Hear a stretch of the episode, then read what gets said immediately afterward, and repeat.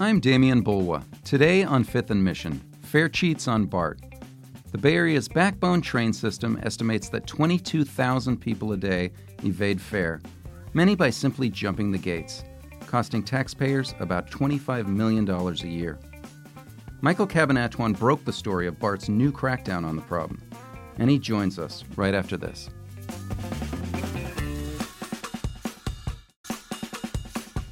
Here's my conversation with veteran Chronicle reporter Michael Cabanatuan on BART's new crackdown on fare evasion. Michael Cabanatuan, thanks for joining us on Fifth and Mission. You're welcome.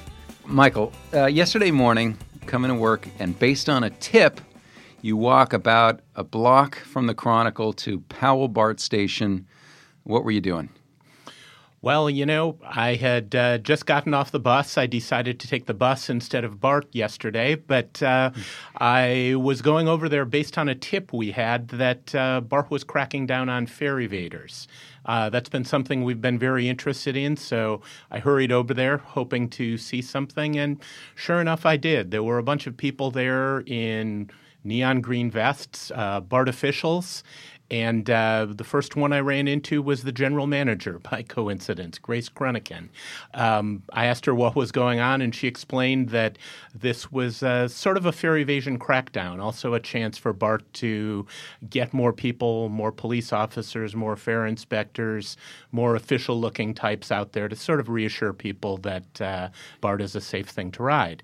But there were probably at each one of the entrances, uh, the entrances to the station where there's an array of fare gates, there were some people standing inside, sort of keeping watch, and there were some police officers on the outside, sort of ready to ticket people or, uh, you know, at least give warnings to people who weren't sort of obeying orders. And okay, key question here. What did you see among the riders? Did you see any change in behavior with all the police presence? Uh, major change in riders. Um, uh, you know, most people pay their fares and just proceed through the fare gates, but there were a lot of people who would get to the fare gate or close to the fare gate and sort of see that there were police officers outside. Or Grace Crunican or some of the other people would, uh, you know, greet them and say, Good morning, how are you today? And they'd kind of, uh, you know, with a little sort of smirk on their face or, uh, you know, looking around, they would kind of take a couple steps backwards and head to the add fare machine. Some of them would go directly to the station agent booth. Others would uh, head downstairs, presumably to go to the other exit. So it was noticeable. It, it, was definitely noticeable. And Powell Street Station is pretty busy, but the station agent will always have like one or two person there, people there talking to them. Uh, there were five or six, maybe even ten at some points. Wow. All right, Mike, I want to take a, a, a big U turn here and, and, take us back uh, and look at the history of this issue that we've obviously covered so closely. In December 2016, uh, we write an article uh, Cheaters Put BART in a Bind. Uh, what was going on? How long had uh, fare evasion been a problem, and, and how did it get to sort of an epidemic state? Uh, you know, I first rode BART probably in the early 1980s, and you'd see people, you know, skipping fares, jumping the gates, or whatever, but not that many. Almost everyone paid. And somewhere around the 2000s or so, it started to become noticeable where people were complaining about it. And really, by about 2015, it seemed, uh, it was noticeable and everyone admitted it was a problem and that BART needed to do something about it. And it was kind of in that area, 2015, 2016, that BART started looking at things it could do. In, I think it was 2016, one of the things they tried was. Uh, uh, barricading some of the what they call the swing gates, the mm gates that you mm can just push or pull open. Uh, most of them are located right next to the station agent booth, but in some stations, especially the big downtown San Francisco stations, uh, they're kind of off in corners. And there was one place I went down one day and spotted 20 people going through in maybe about a half an hour. It became a problem. They started closing those off and then they ran into another problem. The San Francisco Fire Department thought that that might violate uh, fire laws, and so they were forced to open them back up and come up with another plan. So their effort to close the the fare gates, which I'm sure people have, uh, are familiar with, if you need to take a bicycle in, for example, you go through the swinging gate, immediately hits uh, an obstacle, And this becomes sort of a theme, doesn't it? Where Bart's tries to figure out ways to deal with fare evasion, but for one reason or another, it finds out it's more challenging than they thought. Yeah, I mean, there have been a number of things. The state legislature passed a law that said, uh, you know, you can't issue fare evasion citation or uh, fines to juveniles. Mm. So they had to go back through the process and create what was essentially a citation, kind of a lesser fine, so that it was something not going on their criminal record. Um, there were all kinds of other problems. Um, we already mentioned the fare gates, there was also the fact that some of the members of the board of directors weren't sure they really wanted to do this. Um, you know, in the Bay Area, we'll, we believe in social justice, and there are people who are saying, well, you know, all those fare cheats, they're people who can't afford to pay the fares, so maybe we shouldn't be spending money to crack down on them. Um, one BART director, Lateefah Simon, even acknowledged that, gee, when I was a teenager, I used to jump the BART fare gates, you know, in order to save money so I could afford to get to summer school and that sort of thing. So there was a debate at the BART board, and they never really considered saying we're not going to enforce fares or we're not going to hire fare inspectors, but they kind of backed away a little bit and left open the possibility that, you know, maybe we don't like doing this this way. Mm. Well, based on your reporting, based on the, the deepening of the problem, um, BART finally does decide to do fare inspection, uh, which people have seen on Muni, People have seen other agencies try it. What does that look like, and how successful are they once they march out the fare inspection teams? Well, you know, with BART, they have, to begin with, BART is sort of a different kind of system, obviously, than Muni and some other places. I mean, you're supposed to pay to get in, not necessarily, and there are gates, not necessarily that you just, you know, buy a ticket and uh, or you know pay a fare and have a mm-hmm. transfer or or something like that. But BART is also different in that they only have well, when they started out, they only had six fare inspectors. They now have, I think, a dozen. But BART carries more than 400,000 people a day. And I think in the morning, you know, they run 63 trains at a time. So you're not going to have fare inspectors at every station or on every train and you know that's that's a problem to begin with. The other problem is that fare inspectors are not police officers. Mm. They can issue citations, but only for certain kinds of things. Um, mainly, it's fare evasion, but it's also sort of what they call quality of life things. You know, someone being uh, uh, disorderly or disrespectful or disruptive on a train, um, but primarily fare inspection. But they can issue citations. It's basically it's an infraction rather than a criminal violation.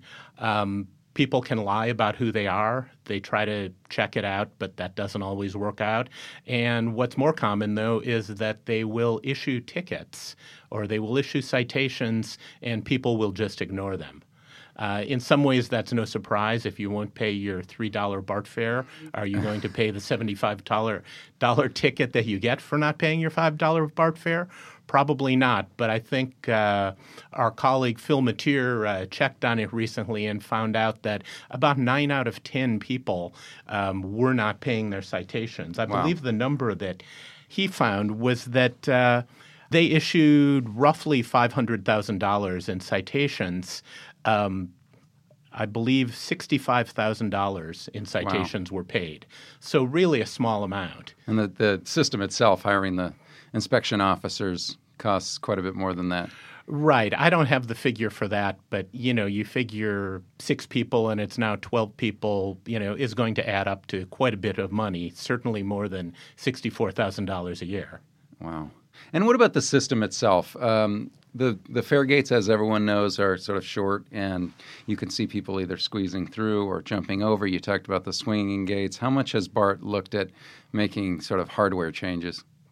BART is definitely looking at hardware changes. You know, the BART's offices are over in Oakland in the Kaiser building, and there's a uh, big room over there, or maybe a uh, multiple rooms that they've converted into something they call the uh, the Faregate Lab, I think. Mm. And they're looking at what they're looking at a couple of different things, like what could we do to sort of retrofit the existing Faregates so they're taller, or you know maybe we put spiky things up that make it painful to uh, you know know, try to vault the gates? Um, how can we increase the air pressure so that it's harder for somebody to sneak through the gates? Mm. Or maybe we need more of a traditional turnstile.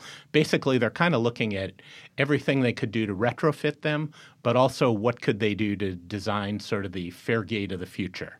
And a lot of it has to do with the height. It's it's low. I mean, you know, uh, many of us. I'm not sure I could, but many of us can vault a fare gate. Okay. so, for the listener, Michael, why should they care about this? Why should they care about fare evasion and people cheating? Well, you know, it's their money. I mean, it's it's tax money. It's money you pay to ride the system. Uh, if they don't pay, somebody else is going to pay, and that somebody else is probably you. Yeah, I've heard the argument that if people aren't paying, then um, it's not costing the system anything because they wouldn't ride otherwise. But is there any evidence to suggest that they, they wouldn't pay? You know, if you look around at it, the assumption is always that, oh, it's those poor people, or it's those kids, or it's people in a certain neighborhood. They've found that the fare evasion problem exists throughout the system and that it really crosses age and class groups as well. So there are a lot of people who are not paying. You know, a couple months ago, I looked on Twitter and there was somebody who posted, You got to be stupid if you're paying to ride BART. All you have to do is walk in. Mm. And when it gets to the point that, uh, that there's a whole bunch of people who believe that, you've got a problem. Okay, so back to your experiences. When you are out there, uh, early on in your in your storytelling on this uh, yesterday, what do you see? I imagine you've talked to some of the folks who, who skip fare. What do they say about why they're doing it? No surprise, but many of the people that you talk to, uh, uh, they might raise a finger or they might kind of glare at you, but uh, a surprising number of people will talk to you. And a couple of them said, you know, I just can't afford the fare. Um, someone else told me, you know, Nobody pays. Why should I? And one young man I talked to basically said, you know, look, there needs to be a system so that people who really can't afford to ride BART can ride it for less or get in free or something like that. And then I asked him, well, do you think it's fair they're out here citing you? And he said, yeah, you know, I, I didn't pay my fare. He said, there ought to be consequences for your actions. Wow. This was day one of this crackdown. How long can we expect this to go on, and what should people expect to see if they're in downtown San Francisco?